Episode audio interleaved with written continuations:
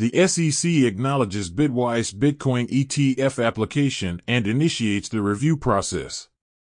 The Southern District of New York Federal Court declares that XRP itself is not a security, and the sale of XRP by Ripple constitutes an unregistered investment contract offer and sale.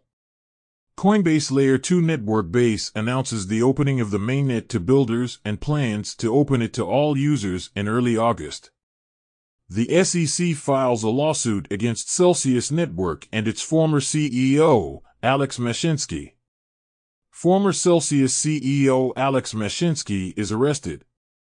A U.S. district judge sets the bail for the former Celsius CEO at $40 million. The FTC reaches a settlement agreement with Celsius Network.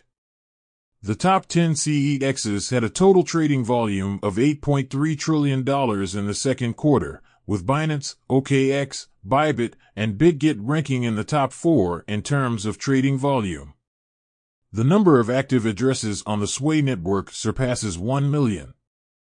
Stablecoin TrueUSD announces that it has entered the final stage of the TUSD international transition, with Tectrix managing all offshore operations related to TUSD.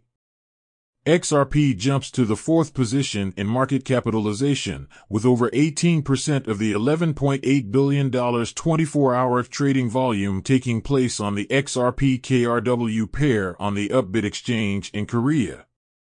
That's all for today. Have a good one.